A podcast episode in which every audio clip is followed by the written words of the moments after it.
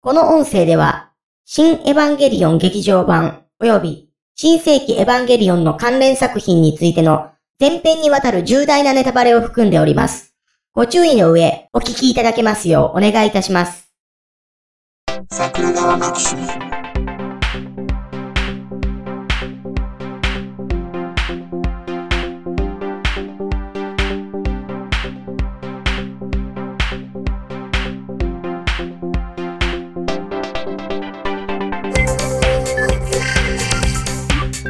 はいどうもジャスですはい、竹槍ですよ。でもあの今さっき竹有さんにも言ってましたけど、はいえー収録も3日連続の3日目ともなりますとあの声が枯れてきますね うんうんうん。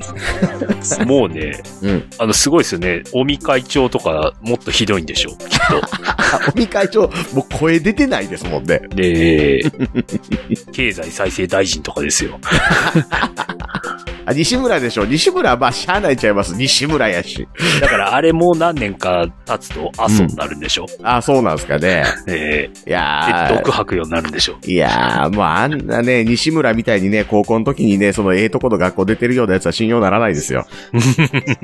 学校の先輩や、言うね。あ、そうなんです そうか。そう、うちの高校です、あいつ。 だから僕はあの、卒業生だけ変える、はい。全卒業生の住所録っていうのがあるんですよ。うん。で、卒業時に一冊もらえるから、はいその自分より先輩の住所録については、まあみんな卒業生持っとるんですよ。えー、。だから西村、住所も実家もわかりますよ お ー。電話番号も載っとるからかけたろはかいな、はいはい はい。まあでも本人は出ないでしょうね。出ないでしょうね、ええうん実家かけたら親出るでしょう。うん うん。うん。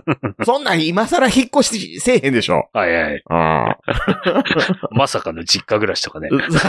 いやいやいや、じ、実家の人は関西やから。ああ、なるほど。うんうんうんうん。そうそうそう。あ、ほんでね、まだね、その時あの人役人でしたからね。うああ、ん。だからなんかあのーえ経済産業省のええ課長かなんかの時に僕が卒業してるから、肩書きそうなってましたよ。ああ、うん。そうそ じゃあまああれですね。いずれ、あの、母校に凱旋してくるわけでしょう。。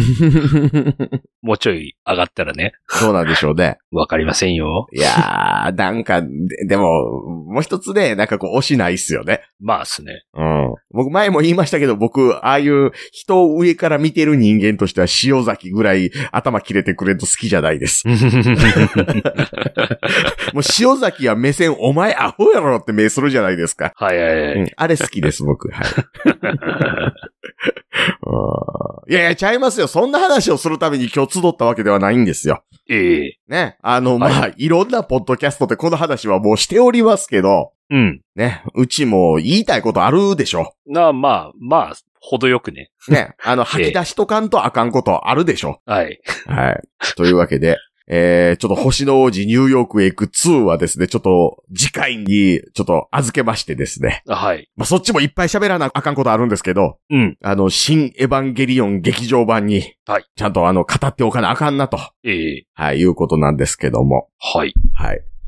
ねえ。え、えっ、と、僕が昭和54年生まれ。はい。えー、1995年のアニメですよね。はい。そうです僕ねだ。から16歳。はい。はい。高校1年生ですか。そう。はい。竹有さんは、僕は昭和56年なんでお、えっと、放送当時、第三中学校の中学2年 生です。 2年 A 組でしたっけ2年 A 組 ですよ。ねえ。そうそう、だから、あれなんですよね。確かね、はい。桂木美里及びあの二人。はいはい。あの三人が、1979年生まれかなんかなんですよね。そうです、そうです。設定上だから僕は、あの、あ、美里同学年やって思いながら見てましたし、うん。当然竹有さんは、はい。あ、俺が、チルドレンだ と。そうそうそ うそう。この軽トラに乗れって親父に言われるわけ ですよ。お前にトラクターを用意したと。お前はこれに乗って大地を耕せって言われるわけですよ。で、なければ帰れって言われる。家だし。俺んちここや し。親子関係濃密やし。 ええ捨てられてないですから捨ね。てられてない、捨てられてないええめっちゃ父親おる、母親もおる。うん。もう父さん母さんありがとうです よ。 それただの日常会話っていうね。そうそうそうそう。別にお父ちゃんが婿養子でもないし。 うんうん。大黒柱ですよ。そうそう。 聞いたこともないような名字してた親父が、聞いたことあんまりないような母親のとこに婿養子に入ってたりせえへんし。そうそうそうそうん。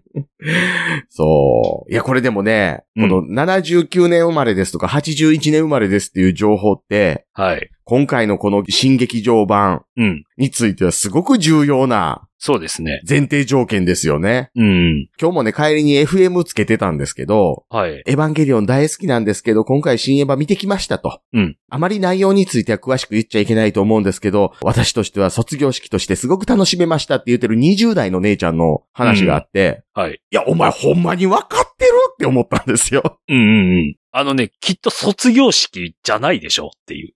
うんうん、そうそうそうそう。卒業はしてないでしょっていや、あのーなんていうかな、あのー、ヨシンバ分かってるし、卒業式だったとしても、いう。うん。持ってる考えは一緒ではない。そうですよね。うん。うん。あの、あの、なんていうかな、もともとあの、エヴァンゲリオンのあるなしに関わらず、はい。まあ、いわゆる思春期。うんまあ、童貞期。はい。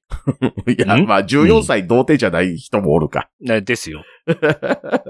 まあまあ、でもあの、感情とはい。理性のバランスみたいなものを書きがちじゃないですかう。ん。うん。で、うんなんかこう、いびつだね。はい。人間性を抱えたまま生きていくような世代じゃないですか。うんうん。そういう世代で、はい。エヴァンゲリオンを見て、うん。で、なおかつあのよくわからないムーブメントはい。に接してたかどうかによって、うん。今回の新エヴァンゲリオン劇場版に対しての接し方変わるでしょ。じゃ変わります、変わります。うん。超変わりますよ。うん。だって、あの、当時、最初のテレビシリーズ終わったぐらいの時に、うん。少年が人を刺したら、うんエヴァンゲリオンのせいにされた んですよ。そう。そういう時代ですよ。そうそ、 まあ、そもそもあの、あれですよね、あの、少年が人を刺したことを、うん。何かこう、センセーショナルに扱うっていうのがあった上でのエヴァンゲリオンのはずなんですけどね。あ、ええ 順番本来逆なんですけどね。うん。そう、いや、だから、あれね、エヴァンゲリオンってね、はい。テレビシリーズ始まる前から若干ざわざわしてたでしょあ、そうなんですか。あれ、そんなことないです。この辺だからあれなんかな、さすがに14歳と16歳で、はい。情報の接し方違ってるかもわかんないんですけど、ええあれ、ま、アニメの第1話始まる前に漫画の第2巻ぐらいまで出とるでしょああ、あ、そうなんですか。うん。僕、若干そこが、入りが、うん。ちょっと違うんで。うんうんうんううん。あのね、あれですよ。少年エースですよ。ああ、はいはいはい。少年エースが95年に創刊されて、はい。で、そこに、言ったら看板漫画の一つとしてメディアミックス作品ですって言って漫画先載ったんですよ。うーんん。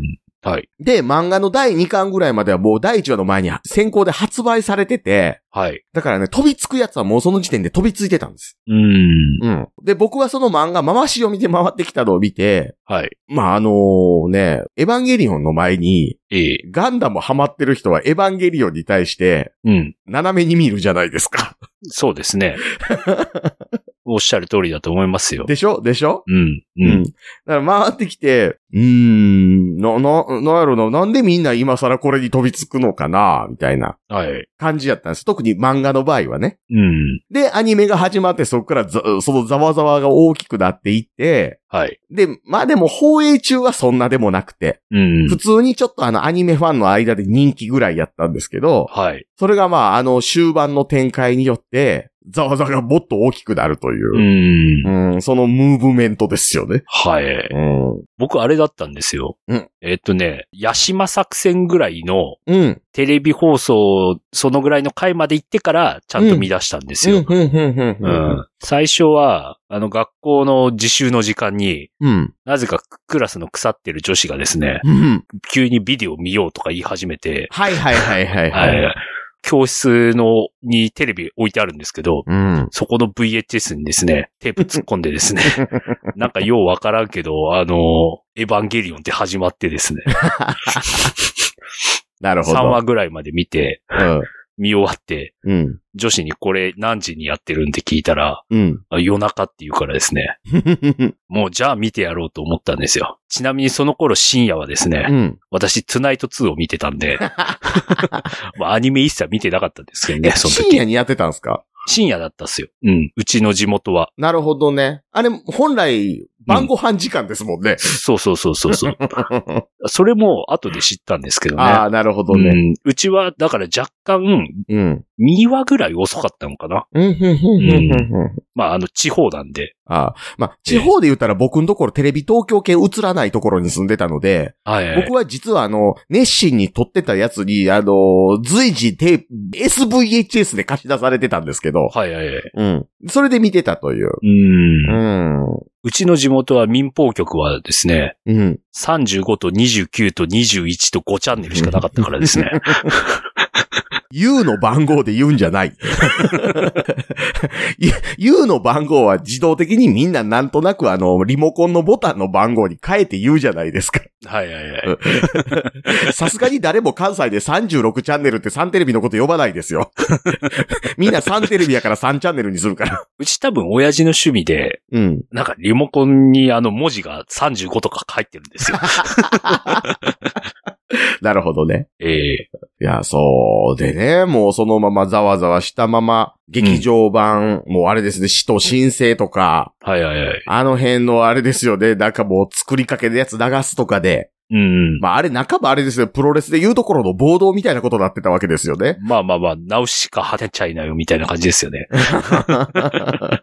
そう、いやー、ね、ほんでなんかあの、え、エヴァンゲリオンの特集番組がオールナイトニッポンで組まれたりとか、なんかそんなことしてましたもんね。うん。で、あの当時の解説本ブームに乗っかったりなんかしつつ。はいはいはいはい。うなんかもっとね、うん他にね、うんやることなかったんかって思いますよね。ん、うん、うん、うん。いやでも本来ならアニメ見てないようなやつがやたら見てたような覚えありますよ。うん。うん、それは確かにそうですね。そう。で、そのね、まあ言ったら、見ているだけでは咀嚼しきれないような情報うん。を大量に散りばめるという戦略だったわけじゃないですか。ええで、無視すればなんとなくストーリーはわかるようにできてるけど、うん。気にさせるっていうことをやったでしょうんうん。そうですね。それにまんまと引っかかったやつはそもそもアニメを解釈するということにも慣れておらず、うんうん。宗教的な用語についても何の耐久性も持たないままそれに触れるわけじゃないですか。はい はい。必然的に解説を求められる僕ね。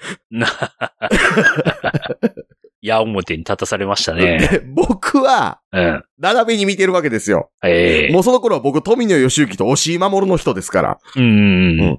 僕、だから、急激はいを見た感想は、イデオンやんって言うてるような子でしたから、 うん。そこで解説求められても、うん、いや、多分だから、具のシソ派みたいな話とか持ってきてるんやけどなぁとか言うて、はいはい。言うてるような高校生ですよ。うん。聞いてるやつも聞いてるやつですけど、言ってるやつも言ってるやつですからね。 うん。うん、もう時代がどうかしてたという。うん。うん。まあ、状況からの、うん新劇場版序波球、はい。何年やんねんという。そうです ね。そうですね。そう、そうん。う。で、またあの、急激の後の、はい。庵野秀明の動き方みたいなものも、うん、それについていこうとする人の心を常にざわつかせたわけですし、はいはい。での今回というね。うん。長かったですね。長かったですね。ねうーん。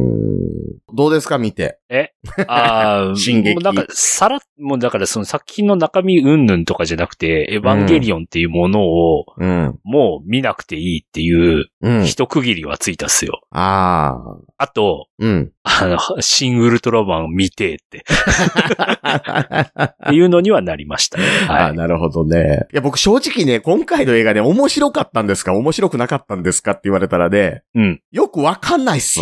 うん。うん。あの映画、なんかねうん面白かったのか面白くなかったのかっていうのがちょっと評価しづらくないですかあの、正直言うと途中から僕はもうだれました。あ、だれましたラーゼフォンが見たくなりました。そそれはあなたがラーゼ本が見たいだけ です。そうです。あと、サイバーフォーミュラ見たくなりました。それはあなたが90年代のサンライズ作品好きなだけです。はい。あーいや、あの最初のね、うんあの、フランス。はいはい。あれはもう見てたじゃないですか。僕それ見てなかったんあで、す見よ。てないんか。あもうだから、うん本当に、うん。えっ、と、女波球の9が終わった後に、うん。マルケリ・エヴァンゲリオンのことを全くもって無視っていうか全くうん。頭の中なかったんで、うん。新劇場版がこのタイミングでやるって知ったのも先週だったん ですよ。まあまあ。で、あの、テレビでやってたでしょ。うんうんうん。えっと、進撃をなんか金曜ロードショーとかで、うんあれも全く見てなかったんで、うんうんうんうん。冒頭が。なんだのとか、うん。 で、あの YouTube になんかそれっぽいやつ、たまにサムネイルで出るじゃないですか。うんうんうんうん。もう全く興味なかったんで、なるほど。飛ばしてたんです よね。うん。まあまあ、ね。ええまあ、とりあえず最初の12分は割と最初の一発目のかましというか。うん。割とあれですよね。情はともかく、はい。ハート Q はこんな感じの映画の作りでしたよね。そうですね。うん。頭の戦闘シーンで新要素いっぱい盛り込んどいて、はい。あとは流れでみたいな。 うん。いや、ほんで、そのね、うんまあは最い初の12分については僕も見てたんですよ。うん。で、まあ知ってたから、まあまあまあこういうもんやなと思いつつ、はい。まあようできとるわいと。うん。で、そっからまあ村に行くじゃないですか。はいはいはい。で、まあ村のところは割とあの、進撃で言うところの歯みたいなシークエンスでしょまあそうですよね。ね。ほ飼育、そういうのだし、うん。もっと、うん。僕はあの世紀末救世主伝説みた いに、あの、もう荒廃しきった世界で、うん。ヒャッハーみたいなことになってんのかなと思った ら、意外とまともな農村生活してるでしょまともな農村生活っていうか、あの、昭和ね、昭和。そうそうそうそうそう、うん戦後、うん。疎開してきましたぐらいのレベルですか。うんそうそう。あの、宮崎駿パートというか。はいはいはいはいはい。うん。 まあ、外はもう、後輩仕切っとるわけですけどね。えー、うん。すげえなと思ったのは、あの、うんバラック、うん。うん。あの、バラック街といあえて言いますよ。うん。あの、バラック街本当にこれ書きたかったんだろうなって いう。すげえやりたいんいだよ。や、あとね、あの、あんだけ周囲のね、あの、状ええ況むちゃくちゃな状態でね、えようこんだけ途端を用意できたなって思いましたけどね。 ーえーだってあそこ東京でしょうんずずっとえ、あ、と、え、でもああ、れ、違う違う違う違う。松代、え松代でしたっけ、だから長野県ですよ、長野県。はいはいうん。あ、長野か、箱根、あの辺、あのあ、この辺。辺ですね。まあまあ、あの、あの三人がどれだけ歩いたかにもよりますけど、ええ第三村言うてるってことは第三新東京市周辺でしょ。そうですよね。っていうか、あの転車台、どこにあんねん、そんなでかいやつって思 って。そうそうそうそうそう。 すごいですよね。そうそうなんか地下から掘ってきたんかっていうぐらいのす そう集め方ですよね。 そう。そう。なんかもう、ティドマス機関庫みたいなのあんでって思っ うて。ん。あいつら一回、あれだな、本当の東京に取り行ったんだろうなっていう。なるほどね。えジブリに出てきた、あの、防護服みたいなやつ着て。え 来て、あの、あの、日本中の名だたるあの、電車博物館行ったんだろうなっていう。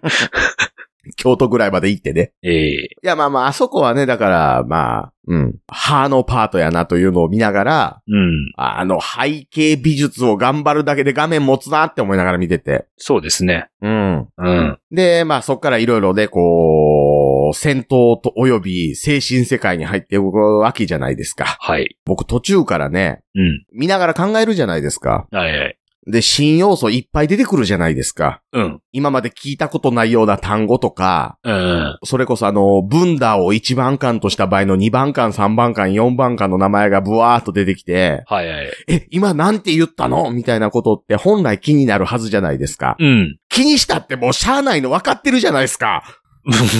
ですよ ね。そこ追っかけても、向こうも全部が全部かっちりした答え出さへんし、そうそうそそもそも用意もしてへんの知ってるじゃないですか。う。うん。だからもう画面を画面として味わったらいいんだよなって思ったんですけど、ええこう、画面の与えてくる過密な情報とか、はい。リッチな戦闘シーンというか、うん。もうすでに使い捨てにされていくエヴァンゲリオンみたいなものを見ながら、はい。あー、多幸感のあるフィルムやなーって思って、うん。もうこれにたゆたうしかないんやなーって思ったら、うん。あ、これ、幸せなことかも知らんって思って、はいはい。僕それだけでちょっと泣いてました。おー、泣きまで入りますか。うん。これだってあれじゃないですか。今まで聞いたこともないような用語いっぱい出てきたけど、うん。あれもらいましたうん。うん。なんかあの、ほら、劇場入るときに、うん。スタッフの人から、うん。ネタバレ注意って書かれてる、うん。なんか、紙切れもらったでしょ。今、手に持ってますよ。はいはいはい。うん。ね。こんなん見たって、ういやん。これ多分、本当に調べる、アホんだらおるんだろうけど、 うん。作ってる人たち別にそこまで気にしてないでしょっていう。そう、作ってる方はね、もう並び立ってただけなんですよ。そうそうそうそうん。途中であの、L5 に到達とか言うてて、う。うん、うん。まあ、そこでこう、いろんな種を放出したりするシーンありますけど、はい。 L5 って言ってるのは多分ラグランジュポイントの5番のとこのことを言うてるんやろうなって思いましたけど、うん。まあ、映像的にはラグランジュポイントまでは達してなさそうやけど、まあ、その辺はもうええねやろうなとかね。うん。もうあの、そうそガフの扉ぐらいはまあ、ええけど、うん。もうなんかあのね、エヴァオップファータイプとか言われてる、もう、もう、もう聞き流したらええわな、みたいな感じになるわけですよ。うん。で、それを聞き流せるようになったことが、うん。ああ、俺、幸せやなって思って。はいはいはいはい。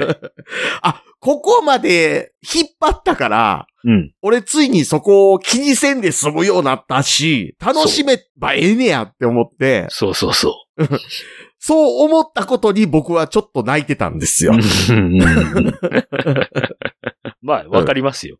うん。超わかりますよ。そ。そうそうそうまあ、話的には、う。うん。まあ、急激の焼き直しプラスアルファみたいな映画でしょうん。まあね。やってることは本当にリメイクだったのはだったと思うんですよ。うんうん。ただ、すべての、うんうんどうでしょう、ああいう平行的に作られてきたものたちを、はい。内包したエンドになっていくっていうとこだけ変えただけで。うん。まあね。うんまあ。ね。そう。お話自体はっすね。うん。もう十何年前とかに、うん。二次創作小説で、うん。なんかこそっとこんなノリ見たなっていう思いはしてましたけどね。うん。うん。うんまあ、割とテレビシリーズだとか、うん。うん。あのーその他もろもろ、うん。まあ、急激、急激って一言で言っても急激も何パターンかあるものたち。はい。まあ、一応全部見てますけど、うん。その辺も内包しつつアップデートしつつ、うん。まあ結局リメイクして着地していくという。そうそうそう。着地してくけど、うん。そのほら、作品の中、まあ、監督とか、うん。スタッフさんとかの中では最新のトレンドっていうか、うんうんうんうん。もう今の感性で、今の技術力と今の制作費を持って作ってるから、うん。やっぱりそこら辺の映像とか、うん。クオリティとかっていうのもあるし、うん。そのね、カット割りとか、なんか全体の作りですよね。うんうんうんうん。すごいいいっすよね。リッチ。今の時代に合ってる。う。うんん。まあまあ多分あの、何ですか、あの、エヴァンゲリオンイマジナリーと呼ばれる者たちの CG モデルだけ安っぽくしてるのもあれもまあわざとなんでしょうし。ええあれがテレビシリーズであれやってたら、ああ、もう時間足らなかったんやなって思いますけど。うーん。 そう。で、着地していってですよ。はい。なんかこう、まあ、この言葉もみんな使ってるような感じになってますけど、うん。こう、エヴァの呪いみたいなものが解けて終わっていくわけじゃないですか。はいはいはい。うん。で、こうさっきね、うん。僕、あ、もうこれ解釈せんと見れるようなってんなーというのもありましたし、はい。 あのー、怒り言動ですよ。うん。うん。あのーはい。もう僕も41ですよ。うん。竹内さんも39ですよね。そうです。怒り言動について、うん。もう心の底から、うん。お前いつまで子供みたいなこと言うてんねんって思えたでしょはいはいは いはい。あ、だってもうもう、あの、もう、ぶっちゃけ怒り言動の精神性は飛び越えてますよ、とっくに。そうそうそうそうそう。俺言っちゃなんだけど、もう、あの、それなりにランバラルぐらいのこと言えますよっていう。 うんうんう んうんうん言える言える。ランバラル若いけど。うん。うんまあ、もっと言うと、まあ、僕は、寿司ね。はいはいはい。うん。 息子に、うん。ね、うそんなことしないでしょ。しないですよ。ねうえ、あんん。う腕お縄につけよって思いますよ、本当うん、に。うん、うん。。もうあれですよ、親戚のおっさんとかに怒られるやつですよね。いや、お前もう結婚もしたし、子供もおんのにいつまで言うてんのっていう。はいはいはい。うん。あんなん親戚にいたら縁切りますよ。心根の熱いやつならどつきに行く。はいはいはい。うん。うんや、だからね、僕ね、途中でね、ええ。僕がやらないといけないことだから、みたいなことで、はい。シンジ君が言動に立ち向かっていくわけじゃないですか。うん。僕てっきりあの、シンジ君がですよ。はい。いかに言動のところに行ってですよ。うん。父さん、わしはお前を殴らなあかん って言って、殴ってくれるんじゃないかなって思ってたぐらい。ええ。そういう意味では、あの、14歳の鈴原当時の方がちゃんとしてる。はいは いはい。またね、そこら辺含めてね、うん。 14歳の時に見た14歳を、うん。あの、39歳になってから14歳の変わらない子を見ると辛いですね。うん、うん、う。ん。そう。あ、ほんでね、あの、僕の16歳で見た怒り言動って、得体の知れないものとして見てたわけですけど、ええ41歳の僕が見たい怒り言動は、ただのガキなんですよ。はいはい はい。腹立ちますよね。そうそうそう。もう、心の底から、お前何抜かして、お前、あのな、あの、えっ、とな、ムカつく相手はねじ伏せていくもんじゃって思って。そうそうそうそうそう。んで、見てるから、あ、でも、俺大人になってるって思ったんですよ。思いますね。うん見。ててね。うん。で、あの、さっきのその解釈、もうせずに楽しめるはい。し、まあ、言ったらいろんなその登場人物が大人に見えてたし、得体の知れないものに見てた分が、はい。梶良治もガキじゃないですか。うんうんうん。ただの。そう。梶良治ただのガキのアニメのキャラクターじゃないですか。うん。若造でしょ、あんなもん。そうそうそなんかカッコつけた若造女って今もう見れるわけですう。よ。うん。そんなやつね、部下にいるもお前、この髪綺麗って思うやつん。ね。そうそうそうそうそで、そんなん思ってて、う。うん。話着地していって、はい。まあ、いろいろしっかりこう、まあ、ある程度、ええ。落ち着いていくわけじゃないですか。うんうん。あのーこんなに僕、はい感情移入して見ていいんだろうかって思ったんですけ ど、見てて、ええ。エヴァ8号機だか9号機だか10号機だか11号機だかよくわからんやついるじゃないですか。うんうん。いっぱい内包したやつ。はいはいはいはい。あ、12号機まで内包したんかなうん。 ?8 から12か。あサイボーグ忍者でしょそうそうサイボーグ忍者の顔してるやつ。そう。あれが、パッパッパッパッパッパって消えていくの、ところで、はい。あの、もう完全にこう、シンジ君と同化してですよ。はい。あ、さようなら、すべてのエヴァンゲリオンって思えたんですよ。ああ。うん。で、僕、そ、そこのさ、あの、うんあれですよ。 消えてく演出うん。見て、うん。ああ、ここきっとトリガーが作ってるんだって思いました よ。トリガーが作画してるきっとこ れって。寿司オとかが書いてんだろうなって。そう、そうなんすかね。多分、きっと、そ、そこら辺ですよ。うんいつものあの、キルラキルとかで見たあのノリの、なんか、演出だったからですね。 まあでも彼らも言ったら、系列の会社やから似たような演出はあるんじゃ なまいあ、ですそか。うですね、そうです ね。いや、今までもそういうのあったからですね。うんうんうんうん DNA 一緒やから。ええもうちょっと笑ってしまってですね、そこらへん。ええ僕はもうあの時にですね、あ、さようならすべてのエヴァンゲリオンって思って、はい。でも本当にその後のラストシーンで実写とこういうくっついたようなシーン入っていくじゃないですか。うん。で、最後こう階段駆け上がっていってこう円形になっていくじゃないですか。あの、さ、三人だけで作るね。そうそうそうそ三う。人だけで作った映像ね。うん。あっこを見ながらですよ。ええ僕はあの、すべてのチルドレンにおめでとうって思って、ああ。僕もハラハラ泣いてました。もう本当に類線弱くなったっすね。理性弱くなったっていうかね、ええ 多分ね、あの、25年から、はい。一応追ってたから、うん。映画として面白いとか、はい。この映画だから感情移入できたとかじゃなくて、うん。その25年、ちょうどその作品世界とある程度合致した状態ではい。見れてるし、うん。あの、そもそもね、さっきも言いましたけど、うんエヴァンゲリオンに対しては斜めに見てるわけですよ。はいはい。あんなもんなとか言いながら、うん。僕多分それでもテレビシリーズ通しで3、4回見とるんですよね。うん。やっぱりテレビシリーズ最強によくできてた部分ってあるわけじゃないですか。そうですね。なんかあの、他のアニメになかなかないような間とか、うん。演出とか空気感持ってたわけで、はい。その上で、あんなもんなとか、あの、結局パクリの部分多いやんけとか言いながら楽しんでしまってた。うん。そう言ったらコンプレックスな部分持ってて、はい。で、急激って僕、まあこれは言うてましたけど、すごくう好んきな映画なんですよ。うん。うん。わかりますよ。あの、天木塩来たれのところぐらいからの、あの、怒涛の打つ展開大好きなんですよ。はいはい。うん。で、まあそれが好きやと思いながら、新劇場版もなかなかハマれず、うん。でもシンゴジラで、あ、安野秀明もう認めれるなって思って、うん。だから僕もエヴァンゲリオンは好きなんだと思いますよって言えるようになり、はいはい。ギャシャとも仲直りし、うん。 大人になったっすね。そう、大人だったーみたいなところが、ちょうどこのエヴァンゲリオンで、うん。あ、俺の思春期って、うん。、死んでたんやな、もうな、とっくにな、っていう話で はいはい。だからね、あの、みんなね、エヴァンゲリオン今回で卒業しましたよね、みたいな言い方するの、実は僕間違ってると思ってるんですよ。うん。今回の新エヴァンゲリオンで、はい。スッキリしてる人は、うん。卒業したんじゃなくて、 うん。卒業できてたんですよ。 まあね。うん、そう、そう。もうもうもうもそう。はい 卒業できてたことをみんなで共有してるう。うん。感動やと思うんですよ。はいはい。そこなんかみんな取り違えてんな。特に今日の FM で喋ってた姉ちゃんよ、と思って。っ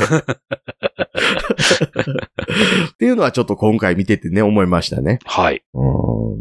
まあ、エヴァンゲリオンね。あ、そう、客層どうでした客層ですが、うん。うーんと、金曜日のうん。夕方6時ちょい過ぎの回だったんです。うんうんう、うんん。とね、客はね、うん。えっ、と、5人。 5人か。えっ、と、みんな僕より年 上。はい。僕一番若かった、絶対。あーはいサンプル少ないな。うん。いや、だってほら、もう初日もね、行ってないからですね。うんうんうん。はい。僕2日目に行ったんですよね。はい。久々にガンダム系のアニメ見に行くよりも、うん。客層が汚かったです。ああ、うん。あいいですね。あー、もっさりしとんなっていうか、多分結構な童貞おるよと思って。うんサンプル数多そうですもんね。そっちはもう圧倒的に。うん。えっとね、7割ぐらい埋まってたんかなはいはい。あの、300ぐらい埋まるところ。うん。で、なんかこう、あんまりパッとせえへんカップルとか ね。 うん。おって、で、出てね。はい。でも、マリなんや、とか、うん。アスカかわいそうみたいなこと言ってるおおっさん二人組とかおるわけですよ。お前ら二人がかわいそうだよ。そう。お前ら卒業できてへんなって思って。ん。いや、ただ、ちょっとね、僕、その後、女波球見返したんですよ。はいはい。 9はまたちょっと見返しの途中なんですけど、うんで、僕ちょっと今回思ったのは、はい。エヴァンゲリオンってまあまあ今はともかくですけど、うん。当時としては珍しく、はい。すべての女性キャラにうん。寝取られ展開のあるアニメやなと思って。ああ、はい。うんわかりますよ。はい。だから、すべての女性が結局、シンジ君とくっつかない可能性を常に内包してるアニメじゃないですか。はいはい。で、まあ、割とそこって疑似恋愛的に見ていくもんじゃないですか、アニメなんて。うん。そういう形であの、見てる人にストレスかけるアニメではあったよなと。うん。いや、だってもうね、エヴァンゲリオンストレスかかってなんぼですからね。そうそうそうそうそうそう。うん。 そうだからあの、これもあの、これの後に放送されてるかもしれませんけど、ウラジーさんがエヴァンゲリオン全く見たことないって言ってて、はい。え一回子供と見てみようかなって言ってて、虐待だで、それって。 そう。なんでわざわざ子供不幸にすんねんと。うん。そういう意味では、あの、最後あの、マリとくっついたっていうのは、はい。綺麗な着地やと思います。てかもうあそこしか残んないでしょっていうそうね。そうそうそうそう。うん。そうなんですよ。だから、み当時見てるときあれでしたもんね、家事領事嫌な男やなと思って、うんそうそうそう。嫌いやわーって思ってましたけどね。当時、健介は成長したねって ね。 そうそういそうやー、もうそう。嬉しいよ って。健介なんか同人誌業界でね、うん。もうあの女性キャラ寝取る役しかやってなかった のに、まさかね、あの公式になるとは思わなかったからですね。そうそうそうもそうう。やっぱもう違うわ。一体何人の綾波がセックスさせられてたか。そうそうそうそうそう。で、で、新エヴァンゲリオンの公開と同時にそういう二次創作のガイドラインみたいな発表されて、はい。あれだけ、綾波レイの巨乳化したものを書き続けてたモグダンさんがですよ、はい。ついに綾波書けなくなってしまうというですうね。ーん。だから今どういうキャラならみんな受けがいいんだろうって言って模索しててかわいそうって思ったんですけそど、うそうそうそう。もうモグダンさんだけは認めてあげてもらっていいと思いますっていう。うーん。配下ですからね、その、そその道の。そうそうそえ ね、黒犬獣とかね。えそうそうそう そう。いやー、そう、いやー、だから、見てて、ほんで、上波球見てて、うん。上つまんねえなとかね。ああ、わかりますよ。うん。ジョーはだって全部心臓じゃないんでしょあ、なそんうかそうそうそう、ん。一部カットそのまま残してますよ。そうそうそうん。いや、あの、特にその、第1話、第2話とか、まあ、その辺の前半う。はい。あの、一つの戦闘をうまいことを、まあ、引っ張って、うん。独特の間合いみたいなものを作ってたやつを、はい。キュッとして普通に流してるわけじゃないですか。うん。 面白みの部分全部なくなってるでしょ。うん。いや、だから、まあ縄文ないなとか、歯なんかもね、はい。多分ですけど、うん。どうなんやろこの辺だからそれこそまだ解釈大好きな人の話とかにちょっと片足突っ込まなあかん話かもわかんないんですけど、はい。あの、南極を見に行くシーンあるじゃないですか。うん。玄道と冬月。はい。あっこで冬月が、うん。こういうセカンドインパクトみたいなものを望んだものもおるんよなーみたいなこと言ってて、うん。でも、なーって、俺はそれでも、なんか人と人がせびぎ合ってる混沌の方を選ぶよ、みたいなこと言ってるんですよ。はいはいはい。だから、ハーの前半までは、うん。この二人別にサードインパクトをどうにかしてなんかしたろって思ってないんやんな。っていうことよね。みたいな風に思って。うん。で、その後、マリが出てきて、はい。で、あの、曲番号が進むじゃないですか。うん。 27に。うん。 25、26でずっと来てたやつが。うん。その辺から話が変わって、そこの最後の部分までに、この二人がそっちに舵切るっていうことなんかなっていう。 ってことにしとこうかみたいな。えうん。かなって思っても、まあじゃあそうしとこうかってできるえ大人。うん。 うんあんまりね、あの細かいこと考えすぎると病気になりますからね。そうそう。ええいやだからあの、今回ようやくデブカドデザルの鍵というのが何の役割を果たしたかぐぐらいはうっすら分かったわけじゃないですか。うん。あの、親父がね、バスタードのサタンみたいになるんでしょ そうそう。そうあそあうそうれ、あれちゃうんですかあのええ、ミラーナイトじゃないんですかあ、ミラーナイトですっけ。あの、ミラーマンのあのリメイク版のやつ。ああ。なんかうん僕あれ見た瞬間にあのバスタードであの、あの遥か遠くの銀河系の彼方からあの、うんすげえ速度で地球に向かってやってくるあのサタンのあの、なんか化け物みたいな形のやつかなと思った んで、なぜかそれを浮かんじゃったんでですね。 まあ、もしくはゼットンとかかもわかんないですけどね。ええまあね。ま まあね。そうあだだから、その、歯の途中で、はい。ネブカドネザルの鍵を使ってう、ん。玄道がなんかこう、人ならざる知識を体に入れてですよ。はい。あ、ほんなら、ユイに会えるじゃないかってなって、もそっちに持ってったってことにしとこうか。う うん。多分その辺やろ って。ままあ。ね。そう。なんかね、だからそうら、今回の映画も、Q も、うん。ジョーハーと比べたら、 うん。 9の後ろぐらいから急にパワーインフレが始まるわけじゃないですか。そうそうそうそうそう。だんだんあそこからね、なんか辛くなってきてですね。それで若干こう距離置いたのもあるんだろうなと思うんですけど。リアリティラインがだんだんだんだん変わってきましたよね。そうそうそうそ うん。う。なんかね、なんか。 ね、なんかね、そうそうそう。えうん、戦艦飛ぶしね。ええうん。いや、あれはもうね、安野さんやりたかったんだろうな、本当にっていう感じするからまだいいんですけどね。えまあ、あれかな、その、映画のその設定はともかくとしえて、ええ最後まで腑に落ちなかったことといえば、うん。まあ、それこそそういう世界のそういう運命づけられたものですって言われたら終わりなんでしょうけど、はい。なんでそんなに優位モテモテなんていうことです。わからんっすよ ね。なんでそんな出会う人出会う人みんな引っかかったままなってんのっていうう。ん。さあ。そこはちゃんと作撃してほしいとこやけどなって。うん。いや、こましてたんでしょ、みんな結局。 わわからんすけど。 わからんすけど、なんか、だから二次創作とか見たらそういうの結構あるからですね。まあね、まあね、えーまあね。 みんなこまされてましたっていう。家事領事すらもこまされてましたって いう。それは、それは二次創作っていう言い方でまとめるにはちょっと雑。えーうん。いやいや、まあまあまあまあ、でも、うん、よかったよと思って。ええうん。まあなんか、あれっすよね。いいんすよ。別に作品自体は。うん、うん、もう全然これでもう、もう、あの、ありがとうございますって感じなんですけどね。うん、世の中がですね、うん、エヴァンゲリオンを取り巻く世の中がですね、うん。だいぶなんかむ25年も経つとえらい変わりようだなと思って、あの、まだほら、急激の頃とか、うんもう、まだ別にそこまで商売権なかったじゃないですか。うん、うん、うん、うん、うん。なぜか進撃っていうか、パチンコをヒットしてあたりぐらいから、うん。うえんげつなさが増してきて、うんうん。金曜日映画を見終わった後に、うん。近所のあの、レストランのビクトリアステーションっていう、あの、ビッグボーイ系のですね、うん。ステーキ店ですよ。うん。行って、何の気なしに晩飯食おうとしたらですね、あ、うん。メニューでですね、すき家と中うとはま寿司とココスとビッグボーイで、うん。外食5食チェーン共同作戦とかですね、よくわかんないポップ見出ててですね、うん。そのあのメニュー表を取ったら、うん。頭おかしいんですよ。そうそうそう。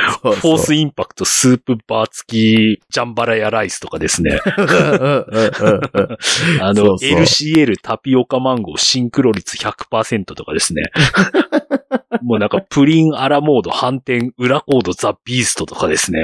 ああ、もうついに世の中も狂ってんなって思いましたけど、そうっす。で、あの、ポスター見ました見ましたよ。各チェーン店のイメージカラーの服着てる5人のやつ。はいはい。もうただただダッセって思うやつ。ダッサい もうっすね。ねいや、もう確かに、あの、うんちゃんと、それなりに実績のある方々が、え。頭使って考えたんでしょうけど、うん。にしてもですよ。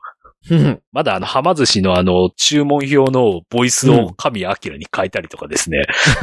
そういうのとちょっと次元違ってるじゃないですか。そうそうそうそうそう、ね。まあ。だからあれですよね、エヴァンゲリオン見てた世代がもうそろそろ予算通す側に立ってきてるってえいう。えうんあーって、ひ どい。こんなになんかあのね、安野さん作るこの作品自体はね、結構ほらスタイリッシュじゃないですか。文字とか含めて。まあまあまあ、スタイリッシュっていうかまあ持ってきてるの岡本喜八やったりしますけまあどまあねっ。すね、まあっすね。なのにですね、2 2番センチ、3番センチぐらいになるとですね、うんこうまですごいことになるんだなっていうですね。そうですね。そうええそう。そう。そう。安野秀明についてもね、うん。この二十何年の間にね、なんかもうよくわからない扱いに達してしまってて、うん。そもそもですよ。ええ。そう、ちょっともう本編の話にちょっとまた戻っちゃいますけど、うん。このエヴァンゲリオンで描かれてる話を、はい。安野秀明に帰結させすぎな感じちょっとしませんああ、まあっすね。ね。だいぶ貞本さんとかや知し、ってるあの、だから、ガンダムとかだって、はい。第1話とか見てて、うん。安彦職今見ると強いなとか、はい。それこそガンダムのお話なんか作ってる部分も、富野義樹が作ってる部分もだいぶありますけど、うん。それでもやれあの、松崎何がし入ってますみたいなところとかって影響大きいわけじゃないですか。まあそうですね。で、ましてや安野秀明って、うん。あの、ストーリーつ決める会議とかでずっと何も言わずに黙って聞いてるっていう話も見るわけですよ。だからあの人ただ単に演出してるだけじゃねえのとか思うと、うんじゃあその親子の確執みたいなものとか、ええ人との関わり合いの距離感の保てなさみたいな話って、それうん安野秀明の話として捉えていいのかという。はいはいはい。うんで、安野秀明って女性関係については、うん。決して不器用な人じゃないじゃないですか。あ、そこ言っちゃうっす か。うん。。そうですねあの人、すっごい性欲に対しては積極的な人でしょうん。うん。うん。古くはまあトップを狙いぐらいの時から漏れ聞こえてきてる話じゃないですか。はい。あの、主演格の有名声優に執着しては、くどこうくどこうとしては振られ続けると か。あと、なんかあのーあれでしょなんかガイナックス内で、あの、えーセックスしてんの見つかって揉めると か。そういう人じゃないですか。はい。で、なんかこう、やれね、あの、ガイナックスと揉めたとか、うん鬱になったところを宮崎駿に救われたとか、うん。そういうエピソードによって、どんどんどんどん安野秀明の成人君子化が図られてる感じちょっと受けてるんですけど、うん。あの人ほんまに演出してるだけちゃうんかっていう、 いうところちょっと今回見てて思いました。う。うんん。なんかその過去の作品群みたいなものを内包したオチの付け方しましょうみたいな言葉で、あの人するって。うん。ん。 なんか他のアニメ見てて、そんな器用な話作りみたいなところに関わってた形跡あるって。あの、本当になんか、今日あれだったんですよ。ラジコで、ん。デザイン東京とかいううん。 J-Wave 系のうんうんラジオ番組聞いてたんですよ。うん。そしたらなんかあの、 ちょうどエヴァンゲリオンのコーナーになって、うん。グラフィックデザイナーだかなんかのアートディレクター、いうや、ん全然あの、エヴァンゲリオンと関係ないうん。ディレクターの人が、すごいこう、エヴァンゲリオンの今の映画を見に行って、うん。あの、なんかそこに起用されてる、こう、なんかね、あの、ポスターとかイラストとかなんやらかんやらがすごい、こう、うん。アーティスティックでいいとか言って、うん。 それ全部、安野さんはすごいって話に変わってたんですよ。うんでも、別に安野さん一人でこれ作ったわけじゃないじゃんっていう。そう。ポスターなんて絶対参加も何もしてないでしょ。そうそう。いっぱいいろんな人いるってって。そうそう そう一そ個うの。作品できんのにって。そう。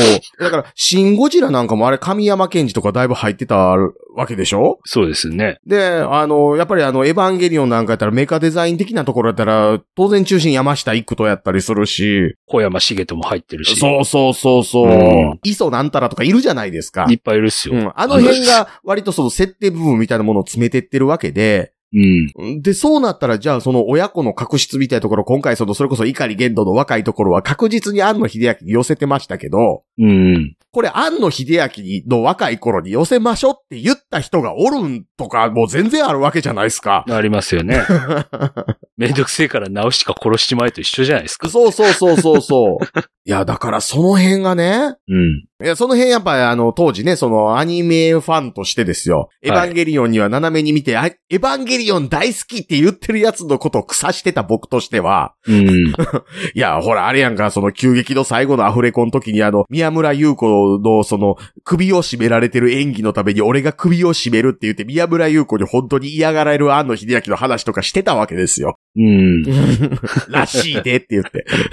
てか、あの、女性声優、くどき倒す言うけど、林原めぐみとか、三石琴乃とか、くどき倒してるの、あの、ほんまに声だけで選ぶんやなとか思うわけじゃないですか。うん。うんねえつ、ついついその、アスカ好きやわ言うてるやつには、宮村優子のハメ撮りビデオの話とかしたくなるわけでしょ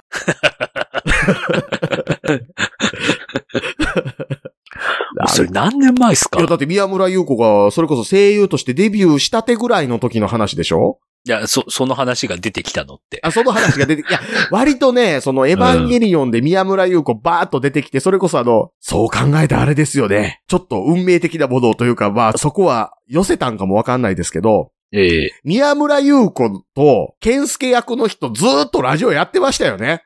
うん。まあだからそこは必然的にそこに持ってったんかもわかんないんですけど、はい。うんいやだからそれぐらいの時にはもう、情報としては来てましたよ。うん。ん。何やったかな大月健二が宮村優子のハメ撮りビデオを見つけたよって大喜びしてたみたいな話でした よ。時代。ああ。そう。いや、だからその辺、まあ僕これちょっと前にも言ったかもわかんないですけど、ええア。ニメなんて共同作業なんだから、どれが誰の功績みたいな話って本当にちゃんとミントわからへんでみたいなところ。うん。うん。その辺ね、あの、押井守本人に帰結させてええみたいなところが、はっきりしてる監督って、あんまりいないと思うんです よ。あの人自分で自分の功績並び立てるから。はい。まあ、解体新書的に。うん。だからそこちょっと今回みんな、なんか、ちょっと、ふわついとんなと思 って。まあ、とはいえ僕はね、はいあの、ちょっと声出そうになるぐらい泣いてました からうん。ああ、って言って。まあまあね。まあね。うん。あとほら、ね、あの、映画終盤の方とかって、結局ほら、進撃では、うんそこまでね、重要視されてなかったやつ、あえて掘り返して、ほら、これ好きなんでしょみたいな感じで出されたからですね。うん、うん、う、うんうん。ね、あえてこう、ね、ネオンジェネシスとか言ったりとかですね。あ。うん、うん、うん、うん。ね。うん。 そう。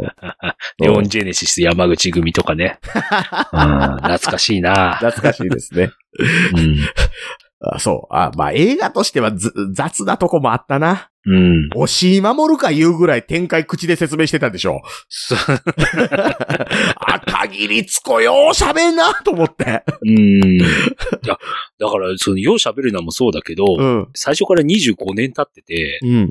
あの、ほら、声 声優の入れ替えとかあんまされてないじゃないですか、そう今回。もう、すげえなと思って。清川もとむさん、声がもうよぼよぼ。う ーん。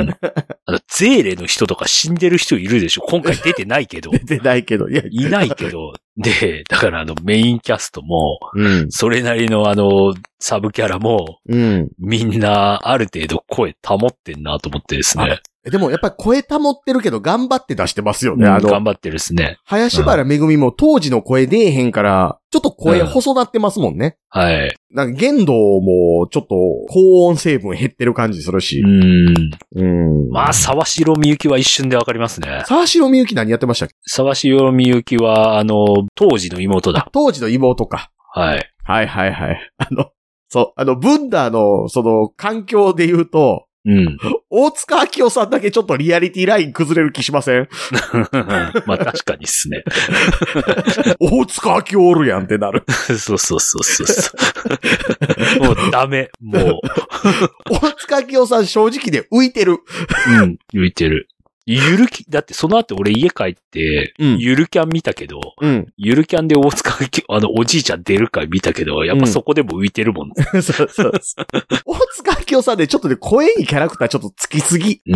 うん。大塚明夫さんが声を当てるだけで歴戦の傭兵感出すぎ。うん。そうそうそうそうう。ん。あの、ちょっと若本のりおさんみたいになってます。うん若 干。いや、でもエヴァに若本さん出てたら、それはそれで面白かったなと思うんですけまどあねね。、まあね。うんいや、まあまあまあまあまあ。いや、言い忘れてることいっぱいあんねやろな、これ。うん。いや、まあまあまあ。うん。だからもうそれも含めて許せるような大人になったってことでしょ。そうっすね。ええうん。なんかこう、どうでもよくなったとはちょっとまた違ううん。余裕というか。あの、もう手のひらですよ、手のひら。うん、うん、手のひらコロコロですよ。そう。 まあ、この作品のすべてをもし庵野秀明さん一人に帰結させたとしても、うん。庵野秀明の精神年齢をとっくに抜いてたことに気づけて終わった。まあまあまあでもすっきりしましたよね。 うん。ん。でもあれやな、歯の後の話とか作りせやな。ああ、まあそこら辺はでも、あれでしょう。安野さんはやんないんじゃないですまあか。まあまあやんないやですけりどたね。い人がやるんでしょうね。うんうん、うん。いや、いやあの、あれだ。やらせたいうん。会社が、あえっ、と、やりたい人にやらせんじゃないですか。あ。うんうんうんううん。ん。なんかその設定が準備されてるかされてないかよくわからないけど、話的になんかいろんなことがありましたで収められてたところの、うん。なんか実はその辺の展開も一応作ってはあるんです的な感じは今回匂わしましたもんね。そうですね。ね。そのサードインパクトのと部分で、梶良治がこうしただとか、た、例えば、ブンダーパチル話とかですね。そう、渚薫一時期ネルフ司令官状態とか、うん。うんあのね、そんなのもね、二次創作で見たけどね。うん。二次創作というか、あと考察系ブログ。はいはいはいはい。そこら辺はね、福井春俊さんに頑張ってもらえばいいかなと思いますよ。 福井春年。どうだろうガンダム業界にとってもいいことじゃない気もしてき た。彼を重用するのは。うん。もうやらせればいいっすよ、マジで。あのね、最近ちょっとね、あの、福井春俊さんに思ってるのはね、うん。ガンダムの解釈の宗派が俺とあいつで違うってちょっと思って ます。はいはいはい はい。ついにあれでしょあの、あの、お弟子から新しい宗教を、あれでしょ立ち上げたんでしょそうそうそうそうそうそう。自分教祖の。そう、分派がね、ちょっとね、僕と違うんですよね、彼ね。うん。僕ちょっと割と富野義行原理主義的なところあるんで。うんう。ん。それはそうですよね。うん。 あの、信仰宗教を許せないのもわかりますよ。宗教許してないです からね。はいはえい。ーのでので、まあまあ、エヴァンゲリオンそんなとこですか。そうですね。うん。まあ本当にね、あの、朝っぱらからテレビのニュースでね、うん。エヴァンゲリオンがどうのこうのとか言うの見ると冷めますからね。そう、そう そうそうそう。あと、やっぱあれですよね、あの、ふわーっとした理解すぎるやつの話もちょっと聞けないですしね。そうですうん。ね。うんそこはもうちょっとなんかこう、魂を惹かれた感出してくれんとちょっと聞かれへんでという。うん。やっぱ本気で折った瞬間は持っとこうぜっていう。はい。なんかこうキャラクターとして消費しました感出されるとちょっと一気に、うんってなりますね。うん。うん。あその辺ちょっと辛いなというのもありますが。うん。はい。まあ、まあ、神木隆之介くんはもういいっすわ。そうですね、 そうですんね。なんでキャスティングされたかも、まあ、いいっす わ。ね、ピースケやったりいろいろ忙しいもんですよ。うん、ねえ。ああ。いやまあまあまあ。ね、お、まあまあ尾形めぐみさんももうあんまり声が元の通りじゃなくなってきてますしね。ーえええまあ、わ、わりかし定期的にね、あの、うん NHKFM のラジオマンジャックで聞いてるからですね。えええままあ、時あは、うんまあ、うんお、尾形めぐみさんはあれですもんね、あの、えっ、と、女性で尾形めぐみ好きな人が言うほど宝塚的なクオリティは高くないよっていつも思う人ね。 そうそうそうそう そう。どっちかって言ったらね、クラシックギャルズ的な感じですからね。そ、それ単にライオ ネスアスカに似てるだけでしょ。いや、まあまあ、というわけでですね。はい。まあ一応、新エヴァンゲリオン、なんか、あうん、でっかいうんこが出たなぐらいのスッキリ感ですよ。うーん。うん。まあまあ、それでも、あの、言いたいことがあればですね、はい。えー、LINE の公式アカウントかオープンチャット、うん、 Twitter のシャープ桜川マキシムまでいただければと思いますので、はい。はい、よろしくお願いします。よろしくお願いします。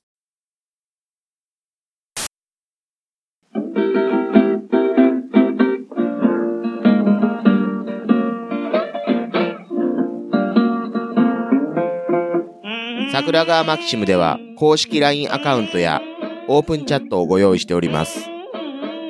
ウェブサイト sgmx.info からご参加ください。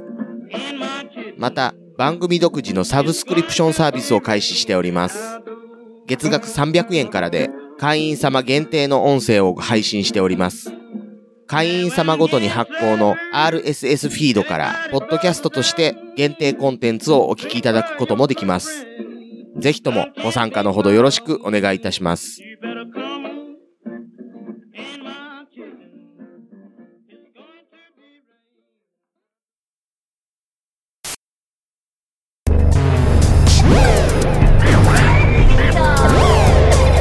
新しい生活に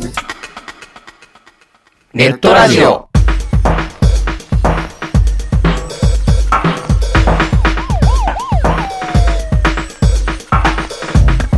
動画配信はパケット食いすぎオリジナルドラマも見切れないゲームは集中しすぎちゃう。もう少しのんびりな接し方ないかなそんなあなたにネットラジオをどうぞ。聞きたい時に聞きたいだけきっとあなたのお気に入りが見つかる新しい生活様式に完全対応桜川マキシムジャスト。ビッグバットボス黒原遥人千葉文化放送ひろしとネオチラジオオスパフとマグピーがお伝えしました